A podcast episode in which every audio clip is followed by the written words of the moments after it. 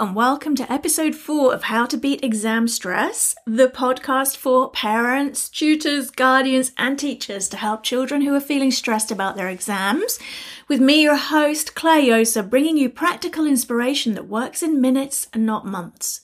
And today, as I promised you, show notes are at beatexamstress.com forward slash podcast forward slash zero zero four. And we're going to be talking about neuroscience, the neuroscience of exam stress, demystified, and why it's not all in your child's head, and what you can do about it.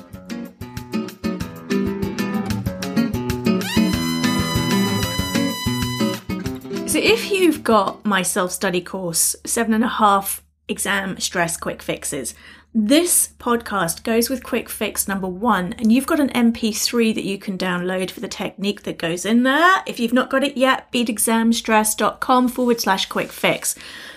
This is all about getting grounded. So here's the thing when we're stressed, whether it's a child with exam stress or an adult with stress, it's easy to get stuck in your head, in the stories, in that self talk, with the inner critic it's like a build-up of static electricity waiting to explode with the slightest provocation.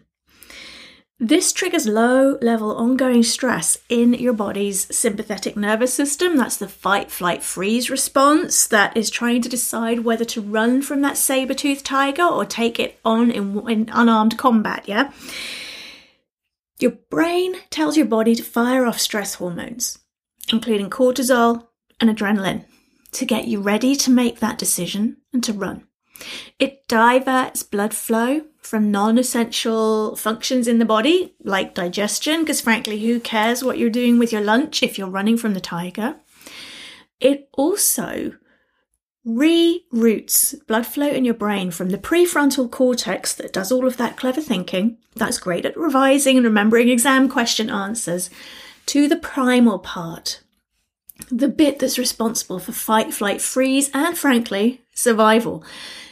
If your child is stressed, your brain triggers the hormones, the hormones create responses in the body, the body creates the emotions. This cycle goes on, and so it feeds those thoughts. They can get stuck in that loop.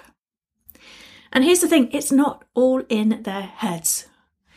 Once you've got into exam stress, and you're starting to tell yourself the stories about how you're not good enough, it's too difficult, it's boring, you've had enough, whatever that story is, it is feeding more stress hormones. The body is providing you with the emotional experience for the stress, the anger, the overwhelm, the sadness, the woe is me, the this is too hard, everything. That cycle continues. It's really hard to talk your way out of it. Now, I've seen this in myself so often. Last year, I published my sixth book, but my first novel, my debut novel, You Take Yourself With You. And most of the time, I loved writing it, but particularly if there were bits I was editing once I'd had feedback from my editor, I'd get stuck in my stress head. I would go and tell myself stories about, oh, nobody's going to like this. Um, it's been described as unputdownable by its readers, gets five star reviews. You know, I'm not good enough. Who am I to write a novel? Funnily enough, every time that happened, my creativity dried up, and the bits I edited that day, I might as well not have bothered. I had to delete them and redo them when I was in a more positive mood. So, I'm also a meditation and yoga teacher. And what I would do when I spotted this is get myself grounded, is get out of my stress head and do things in my body that allowed me to rebalance my nervous system so I could feel relaxed but alert, which is the ideal state, relaxed, confident, and alert, the ideal state for sitting an exam or doing your revision. I would do some deep belly breathing. I would go for a walk barefoot if I could. I would go and do some dancing. Whatever it was that worked for me and back in my body. Because the heart to escape from that adrenaline rush of stress, to which many of us, even our children, can become addicted, is by thinking your way out of it. By far the best way is to go and do something with your body. When you shift your body, you shift the emotions, you shift the hormones, and you shift the thoughts. So I want to give you something here on the mind body link. Okay? Unless you're driving, yeah, don't do this if you're driving, just imagine it. wherever it is that you're sitting, I invite you to imagine that you're saying to yourself, I'm not good enough. I'm tired. I'm weak. Yeah, whatever your normal self talk is when you're beating yourself up, don't make it too big, just threes out of ten. But if you can't think of anything, just tired and weak. Tired and weak. And now try and stand up. That's why I don't want you doing it when you're driving, yeah? notice what you notice. Shake that off, give your arms and legs a shake, wiggle your backside, sit back down. Now, this time say to yourself, confident and strong. I am confident. I am strong. Notice how you're holding your body. I am confident. I am strong. Now stand up notice the difference. Okay, you can sit down again. Now, if we were doing this in a workshop together, a lot of the time people fly across the room the second time when they stand up. The power of our self talk to affect the body is immense. If your child is telling themselves stories about not being good enough, not being clever enough, everything being too difficult, if they're slouching, if they're looking miserable and they're feeding those thoughts, they're going to be hitting the stress response. Then neuroscience will do what it's designed to do. They're going to also be programming their brain, the reticular activating system, the bit that filters sensory input, to notice more examples to meet those beliefs.